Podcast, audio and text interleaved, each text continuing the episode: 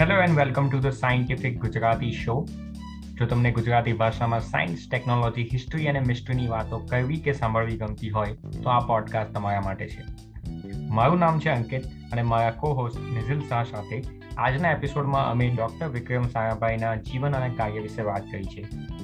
આ ચાર એપિસોડની સિરીઝનો first episode છે અને આજના એપિસોડમાં કરેલી બધી વાતો અમૃતા શાહની book Vikram Sarabhai a life ઉપર આધારિત છે. આ એપિસોડમાં અમે સારાભાઈ ફેમિલી અને અંબાલાલ સારાભાઈ વિશે વાત કરી છે. જો તમને એપિસોડ ઇન્ટરેસ્ટિંગ લાગે તો ફોલો કે સબસ્ક્રાઇબ કરી દેજો. અને અમને ઇન્સ્ટાગ્રામ ઉપર જણાવો કે તમને એપિસોડ કેવો લાગ્યો અને આગળ અમારે કેવા ટોપિક સિલેક્ટ કરવા જોઈએ. So let's get started with today's episode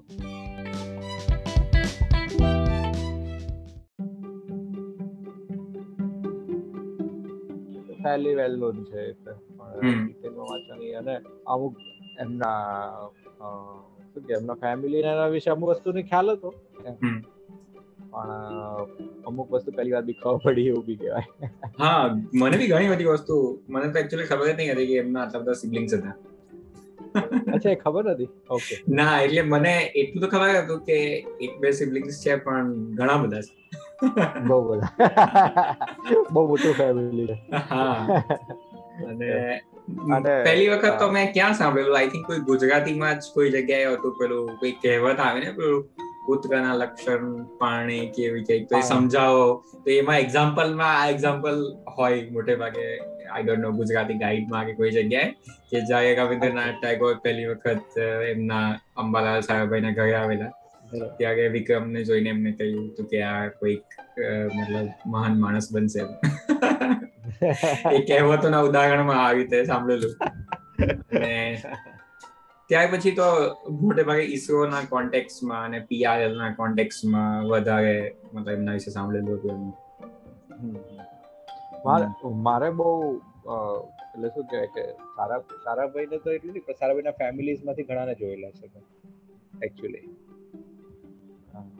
Sarabhai ના ફેમિલી તમે કહું તો મલ્લિકા સારાભાઈ મૃણાલ સારાભાઈ કાર્તિકેય સારાભાઈ પછી એમનો મલ્લિકા સારાભાઈનો સન છે રેવંત સારાભાઈ. અચ્છા.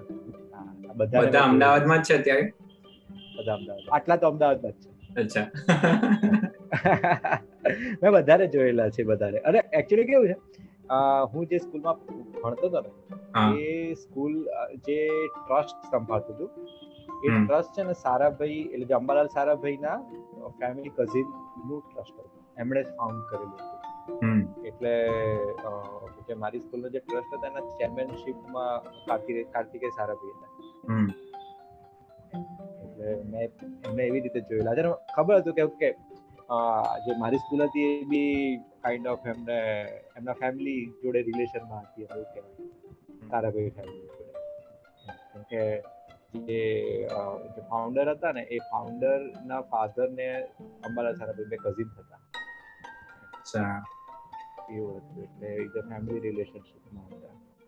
એટલે એ રીતે આમ થોડોક પરિચય હતો એમના ફેમિલીમાં અને બાકી એમણે જે ફાઉન્ડ કરેલી છે લગભગ અમદાવાદમાં જેટલી સંસ્થા છે બધી મેં જોયેલી છે. ઘણી બધી છે. હા બહુ બધી બહુ બધી બહુ બધી. બુકમાં મોટાભાગ બી આવી જાય છે પણ છે.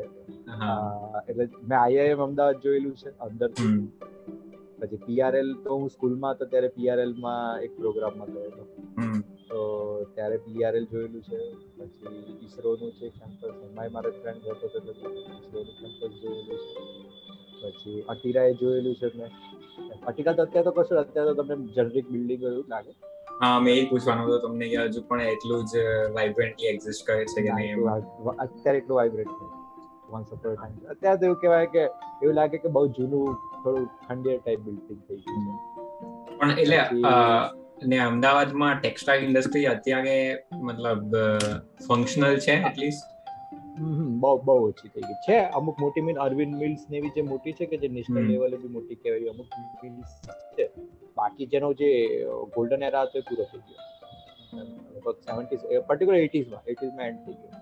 અને એમની જે કેલિકો મિલ હતી સારાભાઈ ફેમિલીની કેલિકો મિલ હતી કેલિકો મિલે બંધ થઈ ગઈ. અચ્છા. હા અને આજે કેલિકો મિલ છે ને એનો એક ડોમ હતો અમદાવાદમાં રિલીફ રોડ ઉપર. એ ડોમ જે છે ને એમના સન જે પેલા એટલે જે કાર્તિકે સારાભાઈ સિવાય બીજા એમના જે ફેમિલીમાં હતા ગૌતમ સારાભાઈ અને ગીરા સારાભાઈ જે એમના સિબ્લિંગ્સ એમાંથી કોઈકે ડિઝાઇન કરેલો હતો. આઈ થિંક ગૌતમ સારાભાઈએ. અને એ બી બાર એટલે બહારના આર્કિટેક્ટ હતા એના નેશનલ ઇન્સ્ટિટ્યૂટ ઓફ ડિઝાઇનની સ્થાપના એમણે કરેલી હતી ને? ગૌતમ સારાભાઈ હા. ગૌતમ સારાભાઈ અને ગીરા સારાભાઈ હતા મ્યુઝિશિયન બી હતા અને એ બી એ બી ડિઝાઇનની અંદર એમનો રોલ હતો એટલે અને કેલિકો મિલ તો જતી રહી. એનો પ્લોટ એ વેચાઈ ગયો. બહુ લાંબા ટાઈમ સુધી ઇલીગલ ડિસ્પ્યુટ માર્યું બધું. અત્યારે છે કેલિકો મિલ નો ટાવર છે. મિલ તો જતી રહી. એ ટાવર ને મોન્યુમેન્ટ તરીકે સાચવી રાખેલો છે. અમદાવાદી ઇન્ડસ્ટ્રીયલ હિસ્ટ્રી મોન્યુમેન્ટ એમ. બધી હિસ્ટોરિકલ વસ્તુ છે. હા હિસ્ટોરિકલ એટલે એ જે જે ડોમ છે એ બી ત્યાંના મ્યુનિસિપલ કોર્પોરેશને ટેક ઓવર કર્યો. ડોમ તો કોલાપ્સ થઈ ગયો રીબિલ્ડિંગ કરવાનું હતું પણ ખબર નહીં શું થયું. હજી પત્યો નથી. ઘણા વર્ષ છે કે રીબિલ્ડિંગ કરીને એને એટલું ઇન્ડસ્ટ્રીયલ હેરિટેજ મોન્યુમેન્ટ તરીકે ડેવલપ થયું કેલિકો ડોમ ને. કેલિકો ડોમ હજી બન્યો નથી. એ ટાવર હજી સાચી રાખે છે. પ્લોટ તો ખાલી થઈ ગયો. પણ એ જે એનો મિલનો ટાવર છે એ બી જોયેલો છે પછી એમ જે મલ્લિકા સરાભાઈએ જે દર્પણ એકેડમી સ્થાપી હતી ને ડાન્સ એકેડમી મૃણાલિની સાયાભાઈ ને વિક્રમ સાયાભાઈ હા મધર અરે મધર કે સોરી વાઈફ અને મલ્લિકા સારાભાઈ એ જે દર્પણમાં બી ઘણી વાર ગયો છું શોઝ થતા નાટકોના અને ડાન્સ અત્યારે પણ છે એ એકેડમી હા અત્યારે બી ચારે એક્ટિવ છે બહુ એક્ટિવ છે હા દર્પણ એકેડમી ઘણી વાર ગયેલો મેં ત્યાં જોયેલા છે મૃણાલિની સારાભાઈ ને જોયેલા છે મલ્લિકા સારાભાઈ ને તો પરફોર્મ કરતા જોયેલા છે મલ્લિકા સારાભાઈ પરફોર્મ કરતા. રેવંત સારાભાઈ એમનો સન બી એ બી ડાન્સર અને એક્ટર છે. એટલે એને એટલે અને મૃણાલિની સારાભાઈ તો બહુ ક્લોઝ એમ. એટલા નજીકથી જોયેલા છે કે હું અહીંયા બેઠો તો ચાર જણ છોડીને બેઠા અને મેં જોયેલા ત્યારે નાઇન્ટીઝમાં હતા. એના પછી ચાર પાંચ વર્ષ પછી એક્સપાયર થઈ ગયા. હમણાં જ હમણાં જ મતલબ રિસેન્ટલી બે હજાર બાર કે લગભગ એ બાજુ બે હજાર દસ પછી. બહુ નજીકથી નજીકથી જોયેલા છે. કારણ કે સંસ્થાઓ જે બધી હતી, લગભગ બધી વિઝિટ કરેલી છે. એમનું ખાલી એક જે એમનું કેલિકોનું ટેક્સટાઇલ મ્યુઝિયમ છે, શાહીબાગમાં. જે એમની એસ્ટેટ છે ને, જે સારાભાઈ એ એસ્ટેટમાં છે મ્યુઝિયમ મેં નથી જોયું ત્યારે બાકી અને ભાઈ, મ્યુઝિયમમાં કેવું છે કે પર્ટિક્યુલર ટાઈમિંગે જ તમારે પહેલાથી પ્રી બુક હોવું જોઈએ અને તમને વિઝિટ કરાવે જે ટેક્સટાઇલ મ્યુઝિયમ હતું કાલિકો મિલમાં હતું પહેલાં. એ કાલિકો મિલ જઈને પછી મ્યુઝિયમ ઉઠાવીને મેં એસ્ટેટમાં લાગેલું છે. હજી છે ટેક્સટાઇલ મ્યુઝિયમ છે. આખા દુનિયામાંથી બધા જે ક્લોથના પીસીસ ભેગા કરેલા છે. હિસ્ટ્રી હિસ્ટોરિકલ ને મોડર્ન ને બધું બહુ મોટું કલેક્શન છે ટેક્સટાઇલ મ્યુઝિયમ એ નથી જોયું. ક્યારેક જોવા મળશે જોઈશું. એમાં જે એસ્ટેટમાં છે સારાભાઈ વિલા જે પેલા મોટા લીકર બુજે કઈ મોટા આર્કિટેક્ટ ડિઝાઇન કરેલી. એસ્ટેટમાં છે. એમના વિક્રમ સારાભાઈના ફેમિલી ને એમના કઝિન્સ જોડે છે. ભાઈઓ જોડે. એટલે બધા એ ફેમિલી બહુ અને શું કે બહુ કોસ્મોપોલિટન ફેમિલી છે બહુ મિક્સ ફેમિલી ઓરિજિનલી જઈ નથી અત્યારે તો તો બહુ મિક્સ ફેમિલી છે બહારના બધું ઘણા બધા ઇવન અત્યારે પણ મોડર્ન લાગે. મેં એ જ વિચારતો હતો કે આ બધી વસ્તુ તો આ લોકોએ સો દોઢસો વર્ષ પહેલાની હિસ્ટ્રી છે. અને અત્યારે પણ મતલબ જોઈને એવું લાગે કે આ બધા મોડર્ન આઈડિયા છે. મતલબ બેઝિકલી હા કે સપોઝ કોઈ એક સાયાભાઈ ઉપર કોઈ એક મૂવી બનાવે તો એ લોકો અનનેસેસરી પેલું ફેમિનિસ્ટ આઈડિયા અંદર નાખવા નહીં પડે કારણ કે ઓલરેડી એક્ઝિસ્ટ કરતા હતા એમાં હતા હા હતા અને એ જે અત્યારે જે પેલું જે ટ્રેન્ડ છે એના કરતા વધારે રિયાલિસ્ટિક હતા એ એ સમયના પ્રમાણે કે દુનિયા કેવી હતી પ્લસ એ લોકોના એમનો કોન્ટ્રાસ્ટ કેવો હતો કે અનકન્વેન્શનલ ફેમિલી હતું તો દેટ વોઝ વેરી ફેસિનેટિંગ એ અને બહુ જ ઓપન અને બહુ જ એમ બધી બાબતમાં બહુ જ મોડર્ન ફેમિલી એજ્યુકેશનથી માંડીને સોશિયલ સ્ટ્રક્ચર્સમાં રિલીજીયસ બાબતમાં બધા બહુ જ મોડર્ન ફેમિલી નથી એમાં છે કે અંતુયા સારાભાઈ એટલે અંબાલા સારાભાઈ બેને પેલા મિલ મજૂરોનું આંદોલન એમણે ઉઠાવેલું એમના જ ભાઈ મિલ મજૂર એટલે મિલના માલિક અને જ અમારામાં કે જયારે પાછા ફોરેન ભરવા ગયેલા પછી આવી રહ્યા આમાં લાગે સોશિયલ સર્વિસ હા લેટ લેટ 1920s માં ગાંધીજી સાથે બેઝિકલી એમણે સ્ટ્રાઇક ઓર્ગેનાઇઝ કરી હતી સાયાભાઈ. અને ઇવન ગાંધીજીના આશ્રમના ડોનર પણ અંબાલાલ સાયાભાઈ અંબાલાલ સાહેબ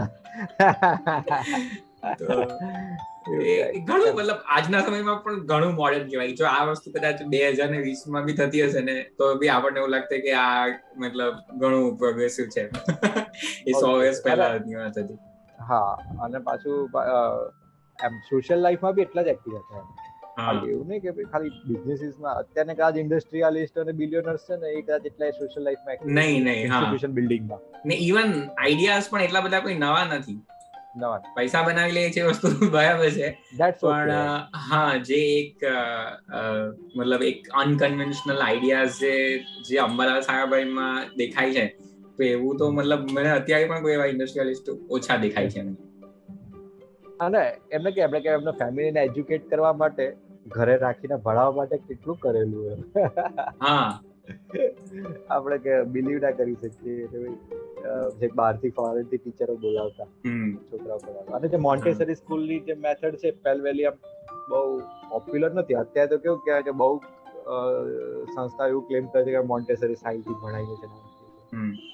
આ બધી પ્લે ગ્રુપ્સ એનો મેઇન સેન્ટ્રલ આઈડિયા શું હતો હું ભૂલી ગયો. The education of senses before એવું કંઈક બીજી એક લાઈન હતી તે ભૂલી ગયો.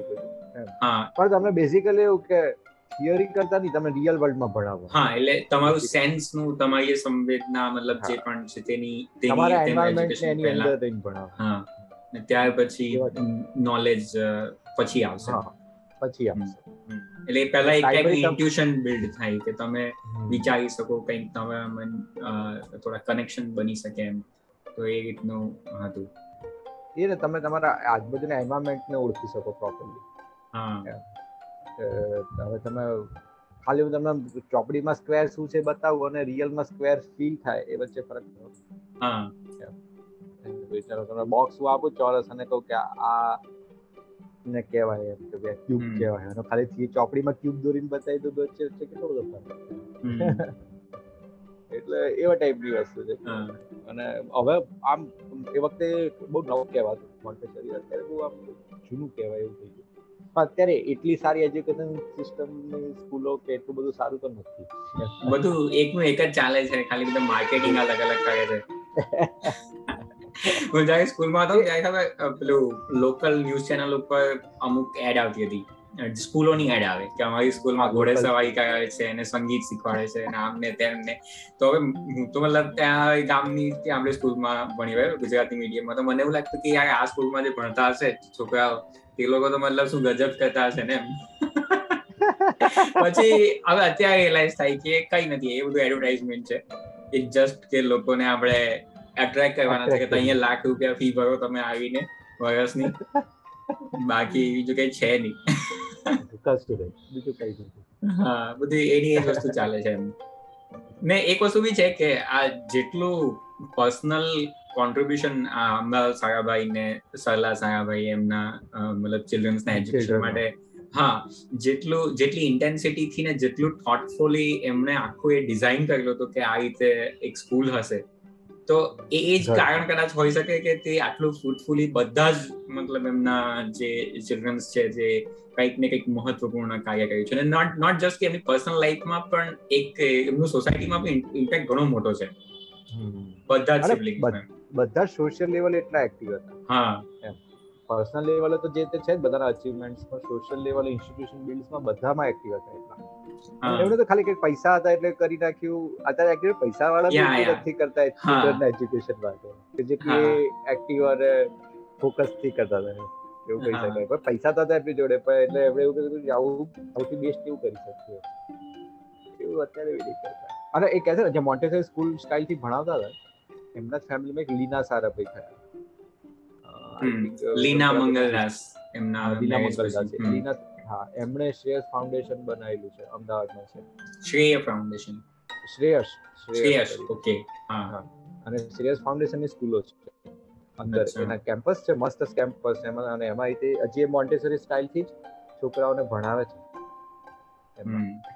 પ્રાઇમરી ને એમાં એવી રીતે છે મસ્ત કેમ્પસ છે. અંદર નાનકડું ઝૂ જેવું બી છે મ્યુઝિયમ્સ છે અને બધું છે. ડોલ મ્યુઝિયમ છે એવું બધું છે. એ જોયેલું છે? CS foundation.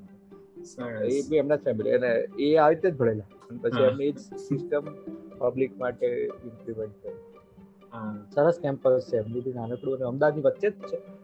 સરસ કેમ્પસ છે. એટલે અને બધે બધા હતા એક્ટિવ અલગ અલગ પેટીમાં ગયા ખરેખર. એક એક આપણે બોલે વિક્રમ સરાબીના ફોકસમાં છે તેના બધે આવે. બાકી એમના એક સુહદ સારાભાઈ હતા. એમના આઈ થિંક આનંદ સારાભાઈ કરીને સન છે. એ વિક્રમ સારાભાઈના કઝિન થાય કઝિન થાય કામ તો એ બી બહુ અહીંયા નહીં એ યુએસ જતા રહેલા અને બહુ ફેમસ માઇક્રોબાયોલોજીસ્ટ હતા. એ અને એમની વાઈફ બી ત્યાંની મોટી અમેરિકન લેડી હતા અને બહુ મોટા ડિઝાઇનર હતા.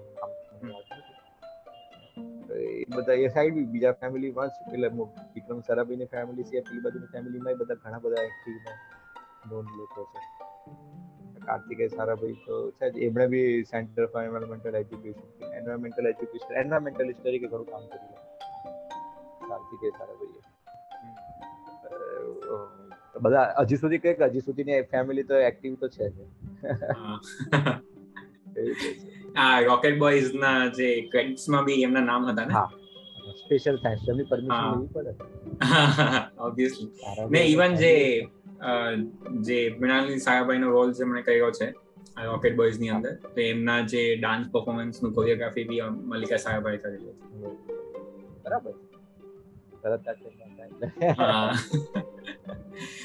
અમિતા શાહની જે બુક છે જે આપણે જેના ઉપર ડિસ્કસ કરીએ છીએ વિક્રમ સાયાભાઈ લાઈફ તો એ બુક બી થોડી અનકન્વેન્શનલી લખેલી છે મતલબ એવું નથી કે પેલું વિકીપીડિયા જે પેજની જેમ કે Vikram Sarabhai was a father of Indian space science ને એમનો જન્મ. બ્લાન્ડ નહીં હા ઓગણીસો ને ઓગણીસમાં થયો હતો ઓગસ્ટમાં વિકીપીડિયા જનરલી બ્લાન્ડ હોય એમ. એની અંદર કશું ફ્લેવરિંગ ના હોય. કે સ્ટોરી ટેલિંગ જેવું ના હોય એમ. સિમ્પલ ખાલી ઇન્ફોર્મેશન ઇન્ફોર્મેશન એ એ બી એક યુઝફુલ છે કે સ્ટ્રેટ ઓન ધ પોઈન્ટ તમને ખબર પડી જાય કે તમારે શું જાણવું છે. એ એન્સાઇક્લોપીડિયા છે એટલે એન્સાઇક્લોપીડિયાની સ્ટાઇલમાં જ હોવાનું હા.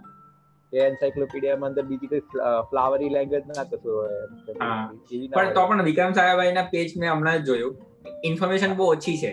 મતલબ એટલી બેઝિક ઇન્ફોર્મેશન છે કે કદાચ બધાને ઓલરેડી ખબર હશે એટલી એમ. હા બસ બસ. એટલે એકચ્યુઅલી ખરેખર રીરાઇટિંગની જરૂર છે. અને એ બાયોગ્રાફીને લઈને હા. આ બાયોગ્રાફીના રેફરન્સનો યુઝ કરીને એ રીતે જો રીરાઇટ કરવામાં આવે વધારે ડિટેલ ને વધારે સારી. કારણ કે ઘણી બધી અનકન્વેન્શનલ વસ્તુઓ છે કે જે કદાચ બહુ લોકોને ખબર નથી. અંબાલાલ સાહેબાઈનો એક સેપરેટ પેજ હોવું જોઈએ. છે. પેજ તો જ છે. પણ ડિટેલ નથી.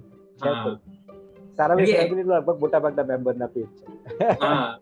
ને મતલબ એક બાયોપિક કાઇન્ડ ઓફ સ્ટોરી છે એમની જે બની શકે બાયોપિક કે પાંચ વર્ષની ઉંમરે મમ્મી પપ્પાની પપ્પાની ડેથ થઈ ગઈ એક નાની બેન એક મોટી બેન અને લગભગ અઢાર વર્ષની ઉંમરની પહેલા જેમણે બિઝનેસ ફેમિલી બિઝનેસ સંભાળી લીધો. હા. તો એમના કાકાએ મોટા કરેલા. અને પછી કેટલી અનકન્વેન્શનલ વસ્તુ હતી કે એમની મોટી બેન અંશુયા કે જેમના મતલબ બાળ વિવાહ જેવું થઈ ગયા હતા.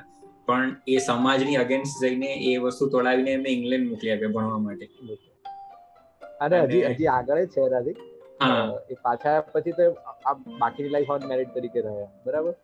પણ એ ટાઈમે બી ઓપન રિલેશનશિપમાં હતા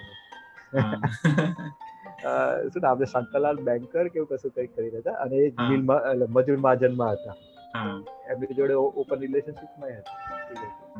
એટલે એક મોડર્ન આઈડિયા કે ડેટિંગ ના ને બધા આઈડિયા એ સમયમાં એમ. કે જ્યારે ને પાછા એવું અંબાલાલ સાહેબાઈ તો એમની જૈન કમ્યુનિટીમાં પણ એક કાઇન્ડ ઓફ લીડર હતા ને?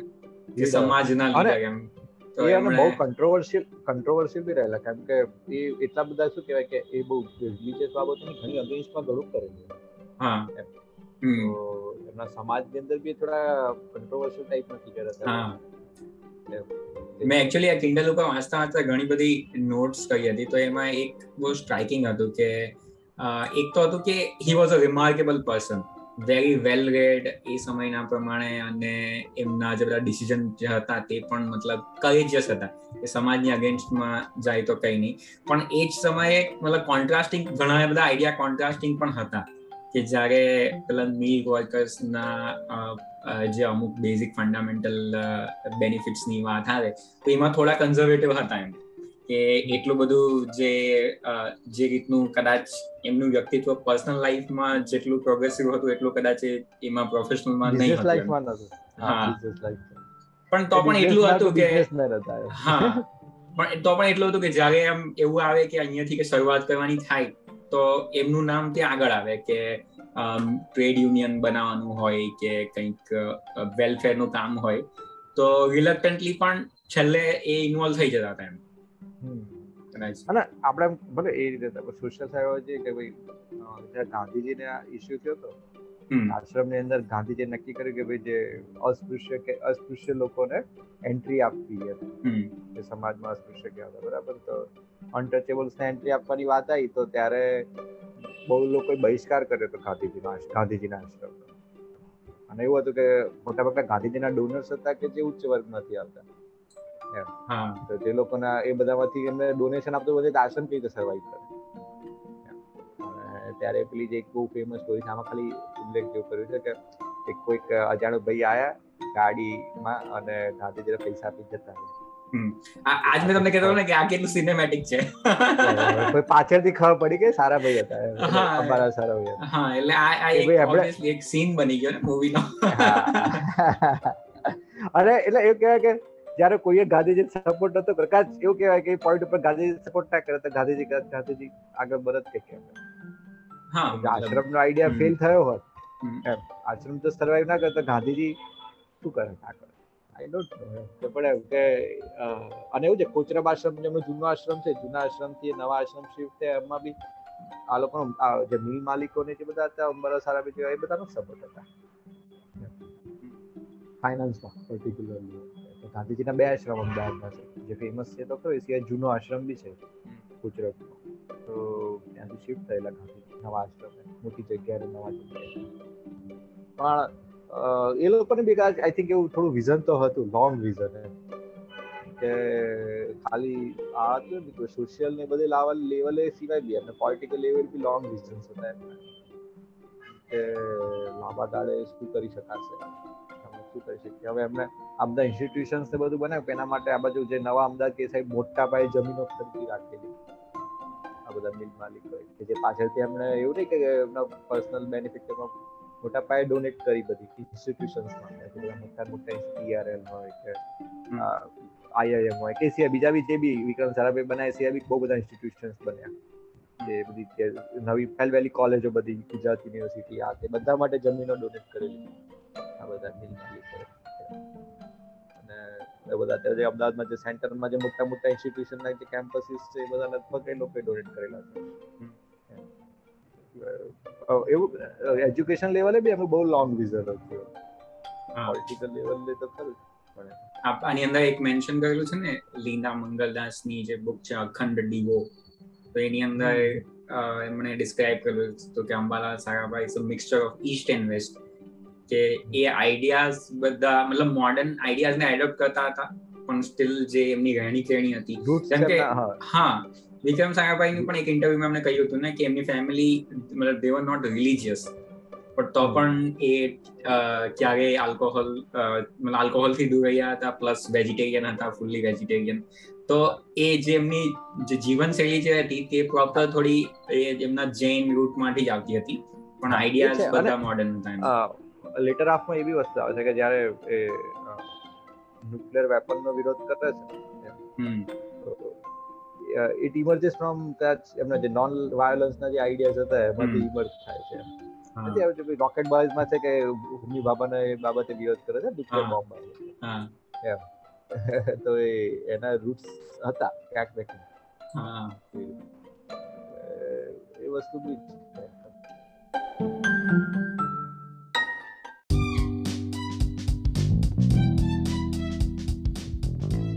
Thank you so so much કે આ એપિસોડને તમે અંત સુધી સાંભળ્યો. અમારા બધા જ episode Spotify Gaana Jio Saavn Apple podcast Google podcast અને બીજી બધી જ એપ અને એ સિવાય યુટ્યુબ ઉપર પણ આવે છે. તો જ્યાં પણ સાંભળતા હોય ફોલો કે સબસ્ક્રાઇબ કરી લેજો. અને એક ફરિયાદ છે કે અમને કોઈ ફીડબેક નથી મળતા. સો જો તમે આ એપિસોડને અંત સુધી સાંભળતા હોવ અને અહીંયા સુધી સાંભળ્યા પછી તમને એવું લાગે કે કંઈક કહેવા જેવું છે તો જરૂરથી મને અથવા કોઈને પણ ઇન્સ્ટાગ્રામ ઉપર મેસેજ કરજો. અને મળીએ નવા એપિસોડમાં નવી વાતો સાથે.